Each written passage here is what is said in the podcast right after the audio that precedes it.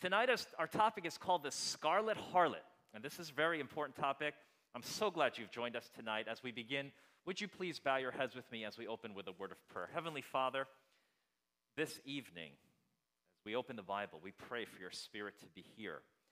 Lord, especially tonight, I ask for a special portion of the Holy Spirit because this is a chapter that's not only controversial, but it also has a very pointed message. And I pray that your spirit would speak to each heart tonight. We ask this in Jesus' name. Amen. Now, do you remember last night we saw in Revelation 12 there was a woman. Remember her?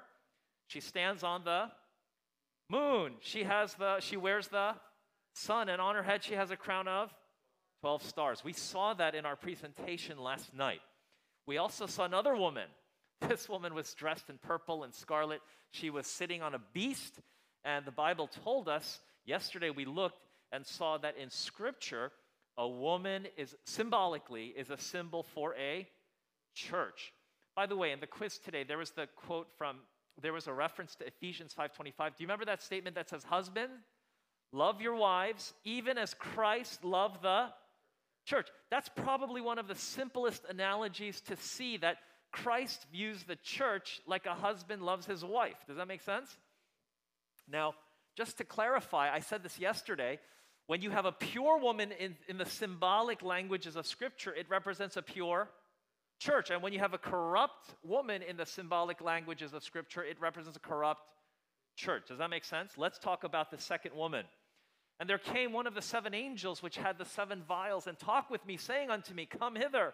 I will show unto thee the judgment of the great whore that sitteth upon many waters, with whom the kings of the earth have committed fornication, and the inhabitants of the earth have been made drunk with the wine of her fornication. So he carried me away in the spirit into the wilderness, and I saw a what, everyone?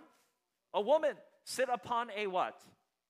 A scarlet colored beast, full of names of blasphemy, having seven heads and ten horns.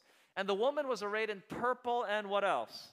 Scarlet color, and decked with gold and precious stones and pearls, having a golden cup in her hand full of abominations and filthiness of her fornication. And upon her forehead was a name written Mystery. Now, please look at this carefully. We're going to talk about this. Mystery, what else? Babylon the Great, the mother of harlots and the abominations of the earth. And I saw the woman drunken with the blood of the what? kind of a grotesque picture, right? She's drinking blood and with the blood of the martyrs of Jesus. And when I saw her, I wondered with great admiration. Now, in the Bible, names were always indicative of character. So in scripture, when you read about, let's say, for example, Abraham, Abraham meant the father of many nations, right?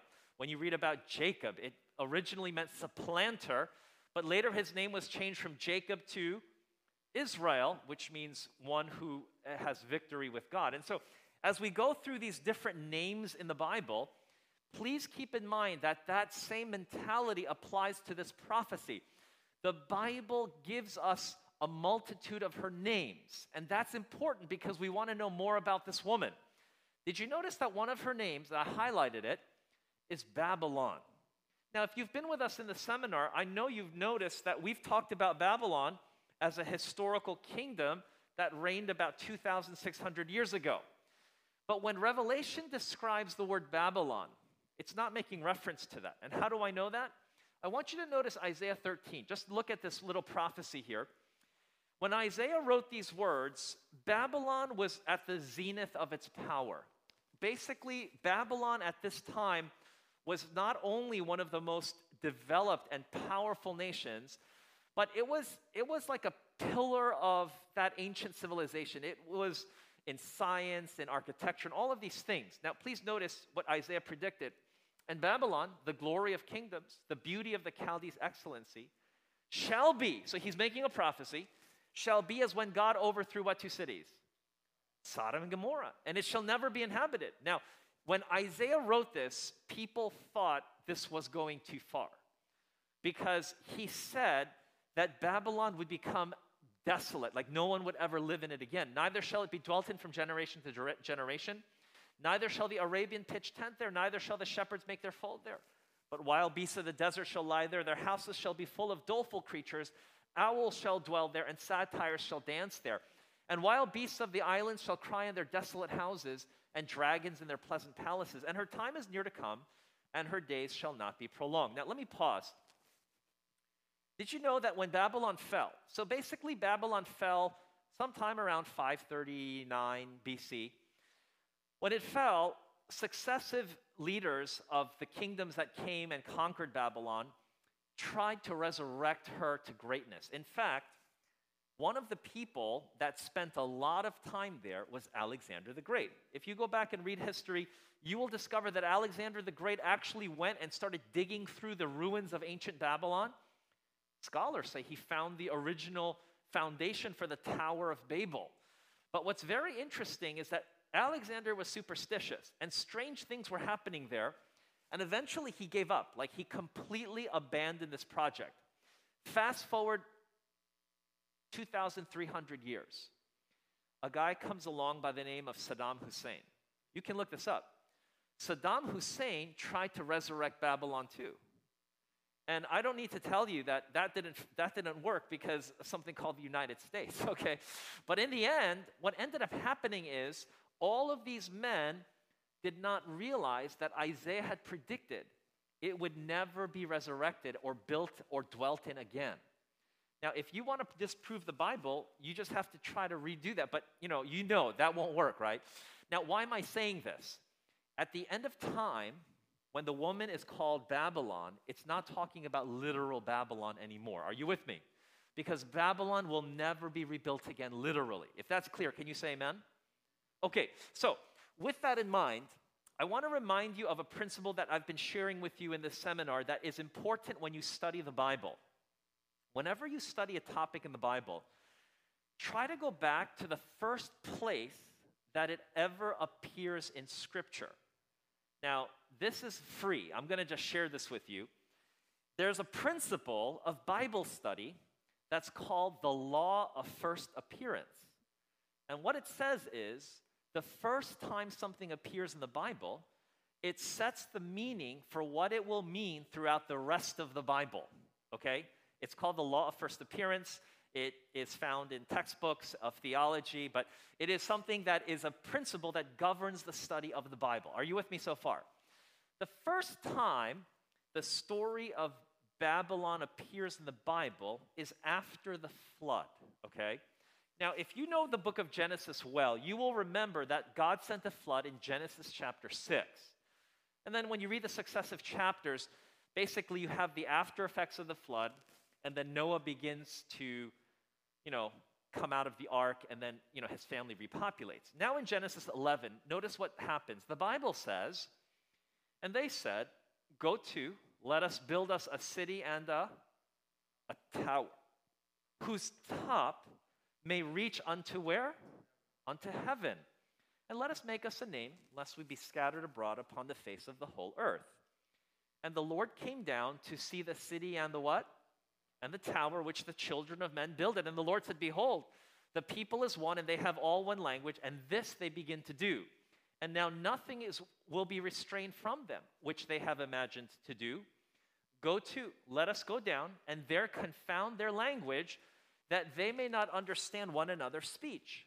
So the Lord scattered them abroad from thence upon the face of all the earth, and they left off to build the city. Now, I'm going to just read one more verse. Therefore, is the name of it called what? Babel, because the Lord they did there confound the language of all the earth, and from thence did the Lord scatter them abroad upon the face of all the earth. Now let's pause. I want you to reason with me. I want you to think with me for a moment why would God be upset with a building project of a tower? Now let's review something. They said, let's build a tower whose top may reach to where? To heaven. Now, just a reminder in the Bible, the word heaven can refer to one of three places. Heaven is where the birds fly. What do we call that in our language? The sky. Okay, heaven, it also be where the stars are. Abraham looked to the heavens, and that we, we call, what do we call that? Space, right? And then heaven can also be where God dwells right? And Paul calls that the third heaven. When it says here that they said, let's build us a tower whose top which would reach to the heavens, it's talking about the sky. Does that make sense? Now, the first question you have to ask yourself is why would these people want to build a tower whose top would reach all the way up into the sky? Now, do you know why they build skyscrapers in Tokyo? Do you know why? Because they're running out of room. in other words, land is precious, and so instead of building horizontally, they build vertically, right? But this is after the flood. There's hardly any people on planet Earth. And now these people are saying, let's build us a tower whose top will reach up to where? To heaven. Now, this is why God was upset. You see, after the flood, God told his, his faithful servant Noah, He said, I do set my bow in the cloud as a covenant, as a reminder that I will not send a flood again to destroy the earth. Does that make sense? But the builders of this tower, they didn't believe God. And their desire to build a tower was in defiance of belief in what God had promised. Does that make sense? Not only that, it was their hope that if another flood should come, they could save themselves by their own work. Are you with me? Babylon, okay, by the way, some of you are questioning what is Babel? Babel is a Hebrew term.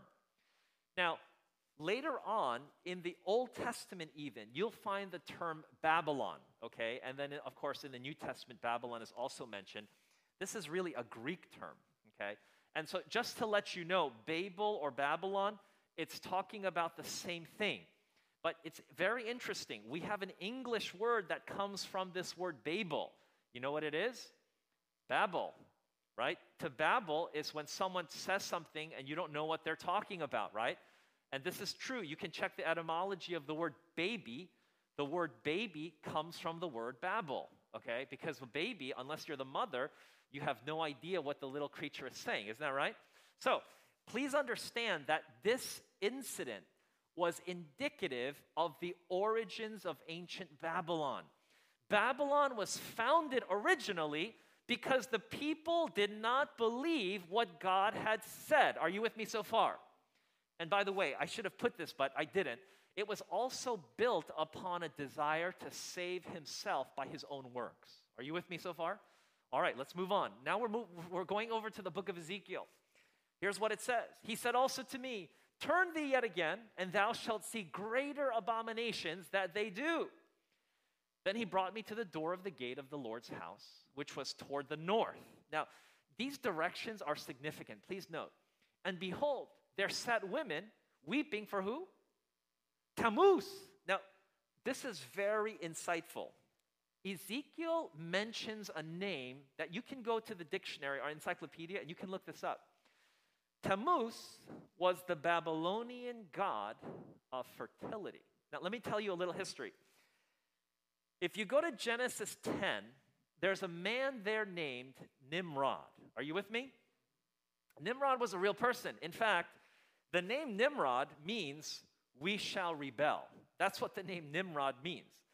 Now, I don't need to tell you that he was a person who was in rebellion against God. Nimrod was one of the ancient architects of Babylonian religion and the city itself. Nimrod had a wife. Her name was Semiramis. You can look this up. Him and and his wife were the architects of the religion of Babylon, which was in, es- in essence the worship of nature and the sun. Now, at some point, Semiramis killed her husband. And when she did, she obviously people didn't know that she did, but that's what history tells us. When she killed her husband, she taught her followers that he was reincarnated into the S-U-N. Are you with me so far? So when he became reincarnated in the sun, she told her followers to worship him by giving homage to the rising sun. And so the worship of Babylon was often facing towards the east, which was where, I don't know which way is east, but which is where the rising sun would come. Are you with me so far?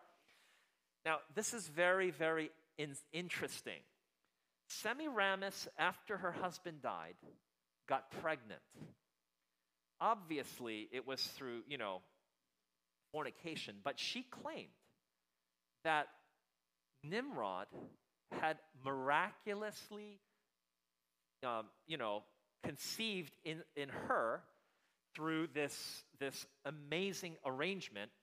And, and don't miss this. This predated the, the birth, the virgin birth of Christ by thousands of years. Are you with me? So this was a counterfeit already that Satan had put in motion. But anyway, she claimed that he had uh, impregnated her, and when her child was born, she named him Tammuz. So Tammuz was a real person. It wasn't just some made up God name, it was a real person. We don't know a lot about Tammuz, but what we do know is that he only reached up to his youth. And then in his youth, his mother had him killed. Yeah, I know, terrible woman, right? But anyway, so when she when he died, she taught her followers that he was now reincarnated as the god of fertility. And you can I think you can already imagine there were very licentious and debasing and vile acts that they used to celebrate in the springtime the arrival of Tammuz. Are you with me? Now, what's very interesting is that Tammuz was a real person. And after he died, he was worshiped and he was revered as though he were reincarnated or, or as though he were still conscious. Does that make sense? So, this was part of the religion of Babylon. Babylonian religion also paid homage to and worshiped the dead. Does that make sense? That's not all. And then Ezekiel 8, verse 15, then he said unto me, Hast thou seen this, O Son of Man? If you, by the way, if you look at these passages, we're reading one passage after the other. O Son of Man, turn thee yet again, and thou shalt see greater abominations than these. And he brought me to the inner court of the Lord's house. And behold, at the door of the temple, now you have to remember where they are. They're at the temple now. At the door of the temple of the Lord, between the porch and the altar, there were about five and twenty men with their backs towards the temple and their faces towards the which direction? Towards the east, and they worship the what? The sun towards the east. Now, I got to tell you something about the ancient tabernacle. Do you remember when God told Moses, Build me a tabernacle? That tabernacle was portable, it could move. And every time it moved, God gave special instruction that when you pitched it, a person walking into the sanctuary would always, without fail, would always have their back to the east and would be walking from east to west. Does that make sense? Because God did not want, even back as far as the Israelites, the ancient practice of worshiping the sun, it had come from Babylonian, um, you know, uh, Babylonian religion. God did not want to confuse the worship of Jehovah with the worship of the sun. Does that make sense? And so, always, without fail, when they worshiped God, Jehovah, they walked into the tabernacle. But here now you have Israel in apostasy. And what are they doing?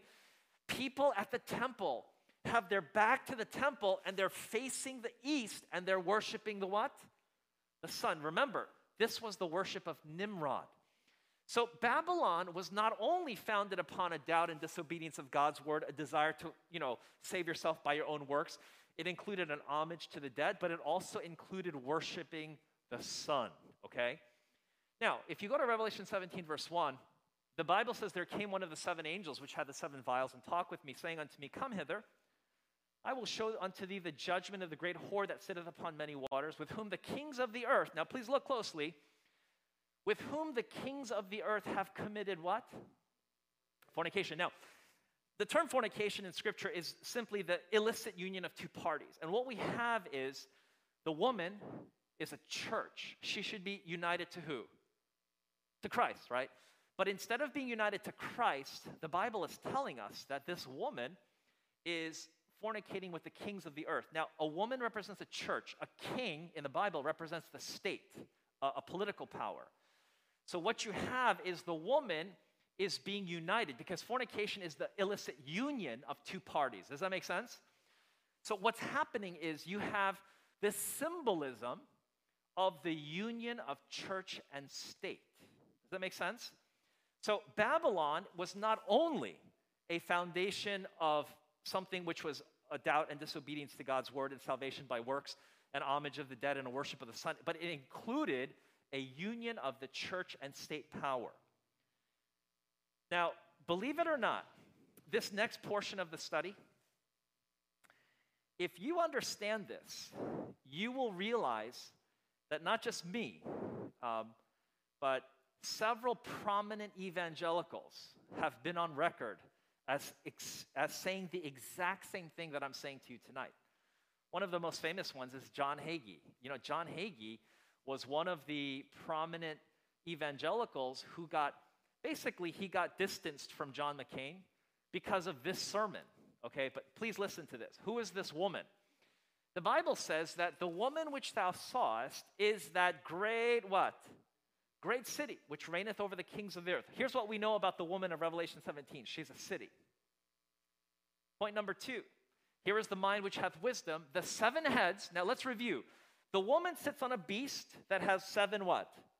Heads. Now the angel explains the seven heads are seven what? Mountains on which the woman sitteth. So here's the second clue the woman is a city that rests on seven mountains. Are we together so far? Third clue. And saying, Alas, alas, that great city that was clothed in fine linen, purple and scarlet, decked with gold and precious stones and pearls. For in one hour, so great what? Riches is come to naught. And every shipmaster and all the company and ships and sailors and as many as trade by sea stood afar off. Here's what we know about this woman she's a city, she sits on seven mountains, and is very wealthy. Fourth point. And I saw the woman drunken with the blood of the saints and with the blood of the martyrs of. So here's the fourth point. Not only is she a city that sits on seven mountains that's very wealthy, but she has a history of persecuting God's faithful people. Now, I think you already know. The woman here is a symbol for the Roman papacy, okay? And let me just say this point. Some have come to my seminar and said, no, you talk a lot about the Catholic Church. And, and I want to be very clear. It's not that I have anything against them, it just happens to be that prophecy points to this power as playing a huge role at the end of the world. And make no mistake, if you could turn the clock back 100 years and you went to every church that was a Protestant church Lutheran, Methodist, Presbyterian, Baptist every church was saying the exact same thing that I'm sharing with you tonight. Every church, I mean, without exception. And I can show you quotes from all of these different scholars from those churches Martin Luther, John Wesley, John Calvin. I could show it to you. The point is that prophecy says that this power holds a great role at the end of the world. Now, how is this true? Well, number one, is the papacy is a city, yes or no? Yeah, everybody knows that Vatican City is the papacy. And not just that, did you know that it sits on seven hills? This is actually, there's poems about this, okay? Are, is she wealthy? I don't even need to tell you that the Vatican's holdings are not in the billions, it's like in the trillions. I'm talking about priceless relics of art, things that have inestimable value. But you know this the Catholic Church is divided into like dioceses, right? Each diocese, they're worth millions. I, would say billions, but anyway, I'm just trying to be conservative. There's books on this. Um, if you're interested and you're watching this, there's a book by a man by the name of Avro Manhattan Back in the 50s, he wrote a book called The Vatican's Billions. That was back in the 50s, okay? But anyway, has she persecuted? Yes. Everybody knows that the Catholic Church has a history. The Inquisition is the best example, but it's not just that. Now, I'm going to come to Revelation chapter 17, verse 5, and I want you to notice upon her forehead was a name written Mystery, Babylon the Great, the what? the mother of harlots and abominations of the earth. Now, I want to pause here for a moment. There's only one criteria to be called a mother you have to have children. Does that make sense? Now, this is going to sound strange, but you go back tonight and you check me on this, okay? In the Bible, in the Old Testament, prostitution existed among women and men. It did. A male prostitute in the Bible was called a dog. I know that sounds ironic considering today's slang terminology, but that's true, okay? In the Bible, a male prostitute was called a dog. And you can look this up. This is in the book of Leviticus. Like it talks about the price of a dog, and it's talking about male prostitution. A female prostitute in the Bible was called a harlot. Now, I want to ask you to look at this verse 17, chapter 17, verse 5, and I want you to tell me does this woman of Revelation 17, does she have children, yes or no? Yeah, because the clue is she's called what? Mother. Okay, question number two What gender are her children? They're female because she's the mother of harlots. Now, don't miss this. In the symbolic passages of the scriptures, a woman is a symbol for a church. So, who are these daughters? The first clue is that they're unfaithful like the mother. They're called harlots, right? You ever heard that expression, the apple never falls very far from the tree, right? Okay, so they're called harlots. Here's the second clue they have characteristics of the mother because the mother is also called a harlot, right? So, what do we know about the papacy's errors? The papacy is a classic example of what the Bible calls Babylon. It has a doubt and disobedience to God's word. I mean, the Bible says, don't worship idols. But they have in their liturgy the veneration of these statues of Mary, of Peter, of all these other apostles. I don't even think I need to go into that. Do they worship the dead? You better believe it. If you are a Catholic, you pray to St. Michael and St. Jude and all these different saints. Guess what? The Bible teaches that the dead are asleep in the graves, awaiting the resurrection. But that's not what the Catholic Church teaches. They teach that you can pray and you can light candles, all this thing, and that's classic. By the way, do they worship the sun? Now, this is a very interesting point, and I'm going to recommend a book. It's by an author by the name of, um, it's called The Two Babylons, and it's by an author by the name of Alexander Hislop. Now, H I S L O P. Now, that book, the whole point of the book is that Rome is really, or the papacy is really the rebirth of Babylon in modern times. When you look at their artwork, when you look at all of these things, all of it is really the worship of the sun. And I don't have time to really elaborate on that, but I do want to say, and of course, this is not a secret, and I've mentioned this to you. The reason why the papacy has Sunday as the day of rest is because when Constantine wanted to convert his empire to Christianity, they were Mithraists. Mithraism was the worship of the sun. They simply rebranded the worship of the sun into Christianity. And so I know this sounds obvious, but you can look this up. The first day of the week, Sunday, was the day that the ancient pagans worshiped the sun. Does that make sense? And I know that this sounds very simplified, but if you check everything that I'm saying, you will find that it's true. The papacy is, a, is an amazing combination of a church and state power. It has a seat at the United Nations. It's a, it's a country, but it's a church. There's no other country on earth that has this type of a dual nature. So this is definitely them. But you know, are there churches today that definitely disregard elements that are found in the Bible? You better believe it. I mean, we've in just in the seminar, we've said Sunday is not a holy day. It, you know, we, we've said that multiple times. We've said in the seminar that if, you know, the Bible teaches that the dead are asleep, that means nobody's looking down from you in heaven right now. Does that make sense? And we've talked about a number of other teachings that are very common in Christianity, but just are not found in the Bible.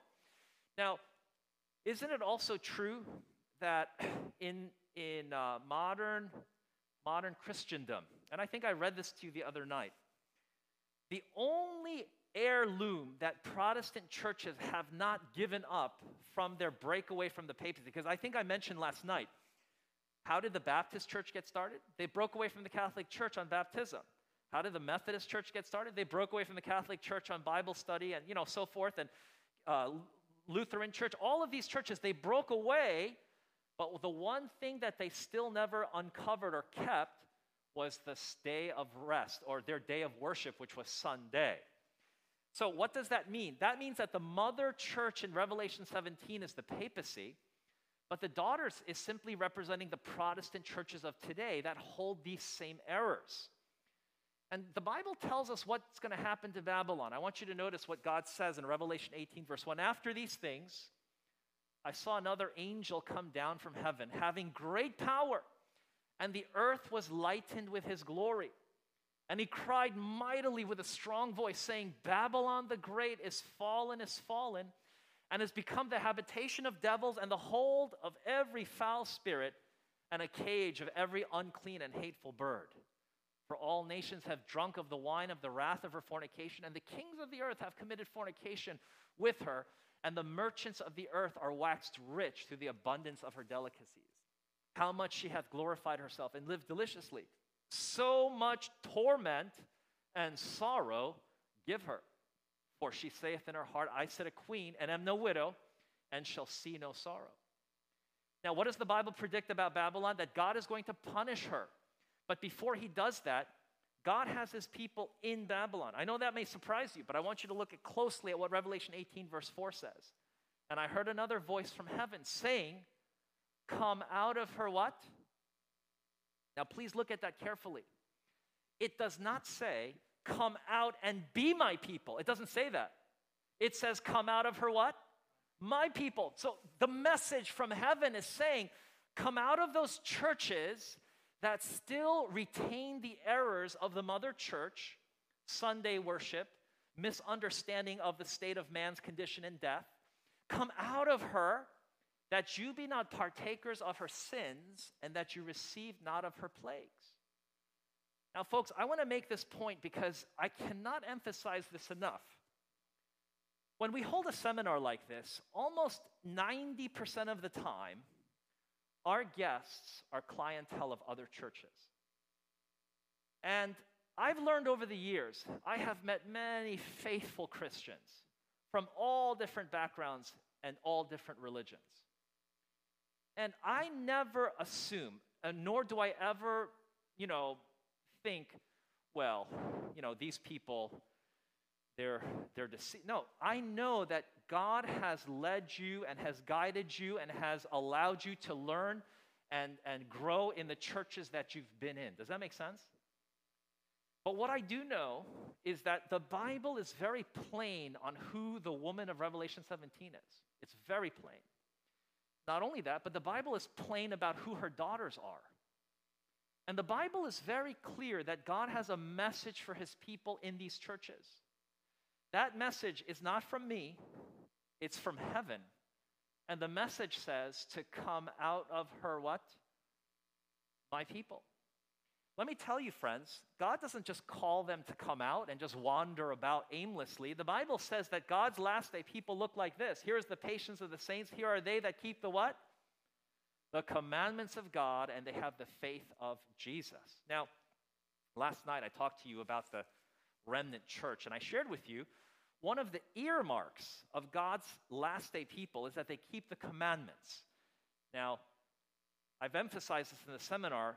Keeping the commandments does not save us. But Jesus said, if you love me, what?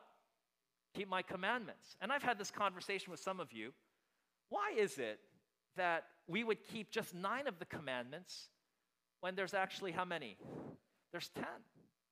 The other point that I do want to make is that God's church last day church, they're not going to teach people that your loved ones are looking down on you or you know some other variant of that. We've said it very plainly in this seminar. The Bible says when you want to comfort someone who's lost a loved one, tell them Jesus will come with a shout, with the voice of the archangel, the trumpet of God. The dead in Christ will rise. If you're alive that time, you'll meet them in the air. And then from that point on, you'll forever be with the Lord. Friends, let me tell you, that is a blessed hope that we have in Jesus. Amen? Do you realize that God's last day church is going to uphold the Sabbath? Let me tell you why.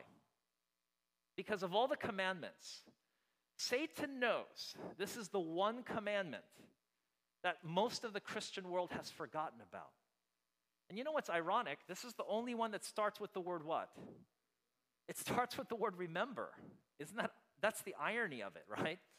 Um, and you know, I believe that there is no perfect church. Let me explain what I mean by that.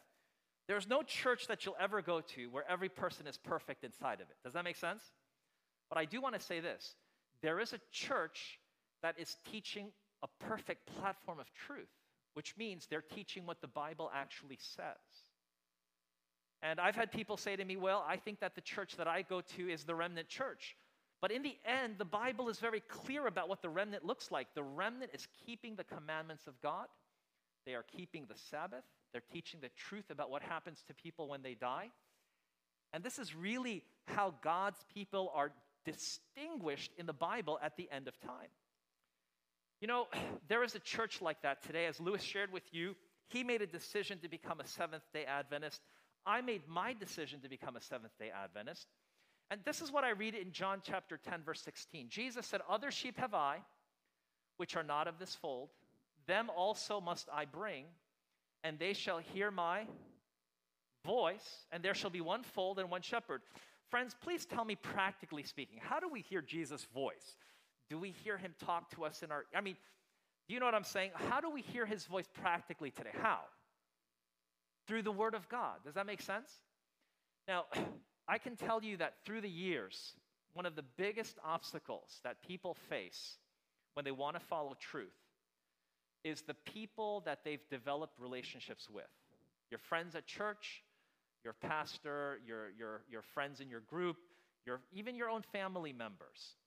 Jesus said to his followers, Think not that I am come to send peace on the earth. I came not to send peace, but a sword. By the way, what does a sword do? It divides, right? and then he said, For I am come to set a man at variance against his father, and the daughter against her mother, the daughter in law against her mother in law. And a man's foes shall be they of his own household.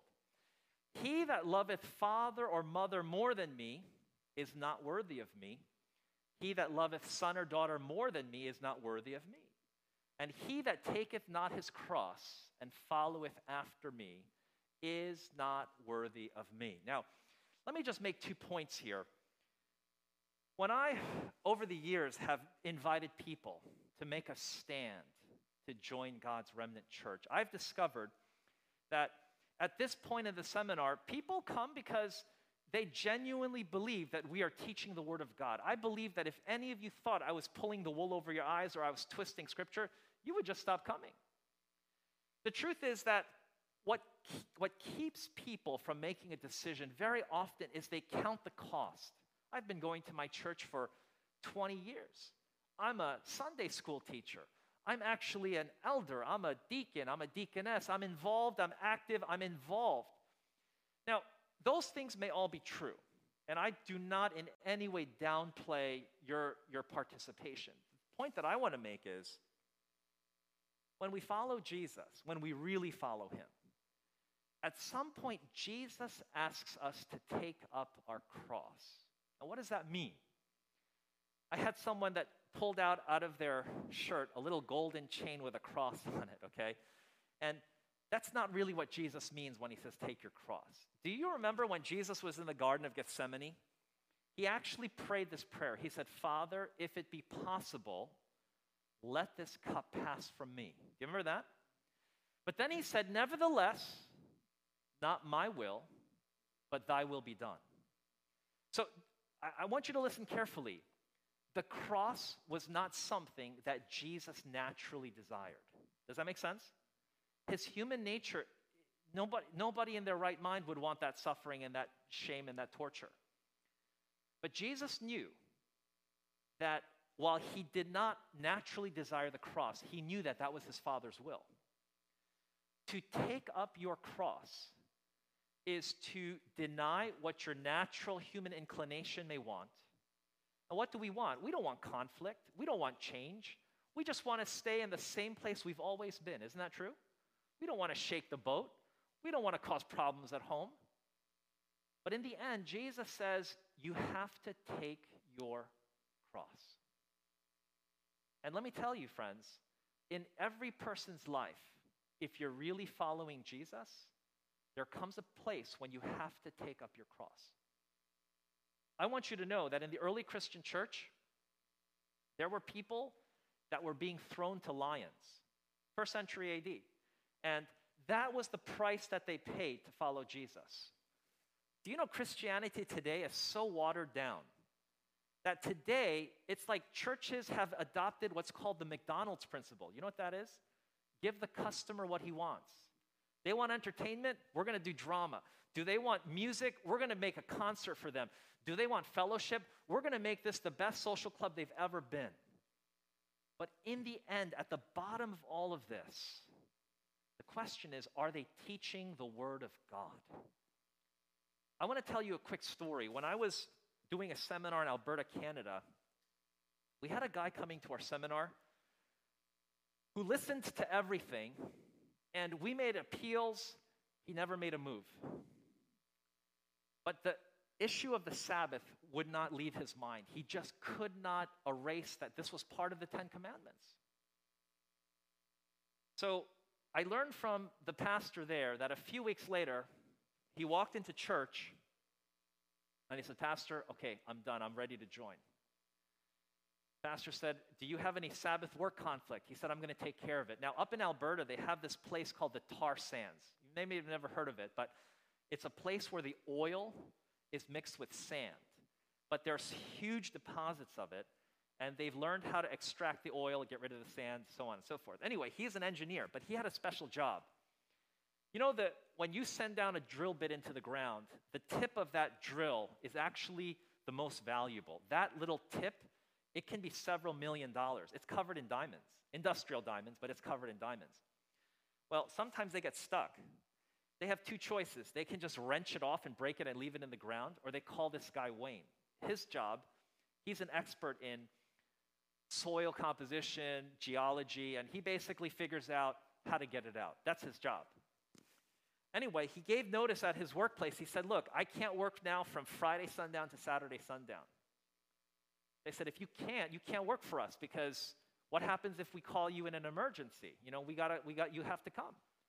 He said, If I can't, you know, if I can't have these days off, I'm done. They said, All right, you know, we got to let you go. Well, in that area, there's actually a few oil companies that are well known. And when they heard that this guy, Wayne, he had quit, one of the competing oil companies called him up. and they actually said, Hey, is it true that you quit? He said, Yeah. They said, We want to hire you. He said, Well, I just want to tell you, I can't work from Friday sundown to Saturday sundown. They said, What if it's an emergency? He said, You only call me if it's an emergency. I can't work from Friday sundown to Saturday sundown. They said, Okay, you're hired. But it was like the weekend, and they weren't going to hire him until Monday. Well, guess what? Before Monday came, his old boss called him up and he said, Hey, look, is it true that you're getting ready to sign with the, you know, he said, Yeah, it's true. They said, Look, just come back. We're, we'll, you don't have to work on Friday, sundown to Saturday, sundown. By the way, just to give you an idea of his ability, every four years, he deposited in cash $1 million in his bank account. That's how much he was able to save after all of his living expenses. Every four years, he deposited a million dollars in the bank, okay? So here was a, a lucrative job, but here's what happened to this guy. He, he started studying about this, this message that we've been sharing with you night after night, and he realized, you know what? I want to do something more for God. So he went on a mission trip. He went overseas and started preaching, and he never came back. He stayed as a missionary, and he's been working as a missionary preaching the gospel. The reason I'm telling this to you is because I believe that you are here tonight not by chance. I don't believe in chance anymore because it's either providence or it's nothing. Does that make sense? And I believe that God knew that you are seeking truth. And tonight, before we pray, I want you to notice these words. This is not my words, this is the words of Revelation 18. Here's what it says The voice from heaven, it literally says, Come out of her what? My people. And what does that look like? For every person, it's different. For every person, it's different. Some people, it means you'll have to work out your situation with your job to keep the Sabbath. For some people, it would mean telling your spouse, you know what? I do believe that if I love Jesus, I want to keep his commandments, including the Sabbath. For some people, it means telling their pastor, you know what?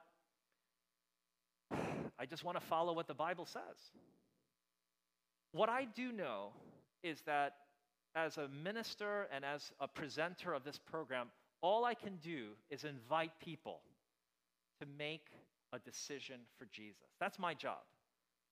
And so tonight, before we pray, I just want to ask if you would like to make a commitment for Jesus tonight. And that commitment is simple. It simply is that you want to follow Jesus, you want to follow the truth, and that you're willing to take a step as Scripture calls to come out of Babylon. And if that's your decision tonight, could I just ask you to just stand wherever you are, just to say, Lord, this is my decision. I don't know what it's going to look like in the future, I don't know what's going to happen, but tonight I am making the decision to follow Jesus.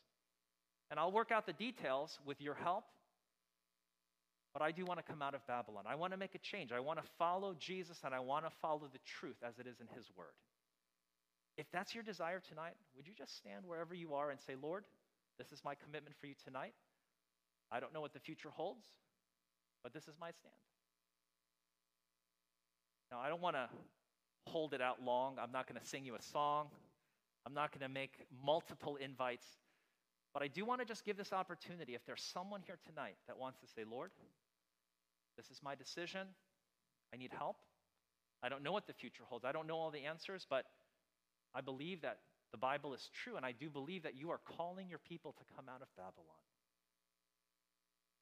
And if that voice is speaking to you, and if you'd like to make a decision tonight, won't you just stand where you are? Won't you just say, Lord, I need help, but I'd like to follow you. I'd like to follow this truth.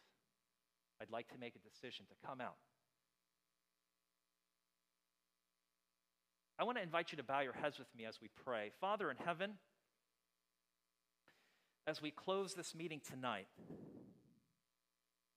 it's my prayer. Maybe there's someone in here right now that in their heart they want to make a decision, they want to make a stand, but maybe they're not sure, maybe they're not certain, maybe there's still questions. My prayer is that you would speak to each heart in a way that they recognize that it's you speaking to them. I pray that as we continue through this series, that your voice will become clearer and clearer as we understand what the Bible teaches. We ask for these things. In Jesus' name we pray.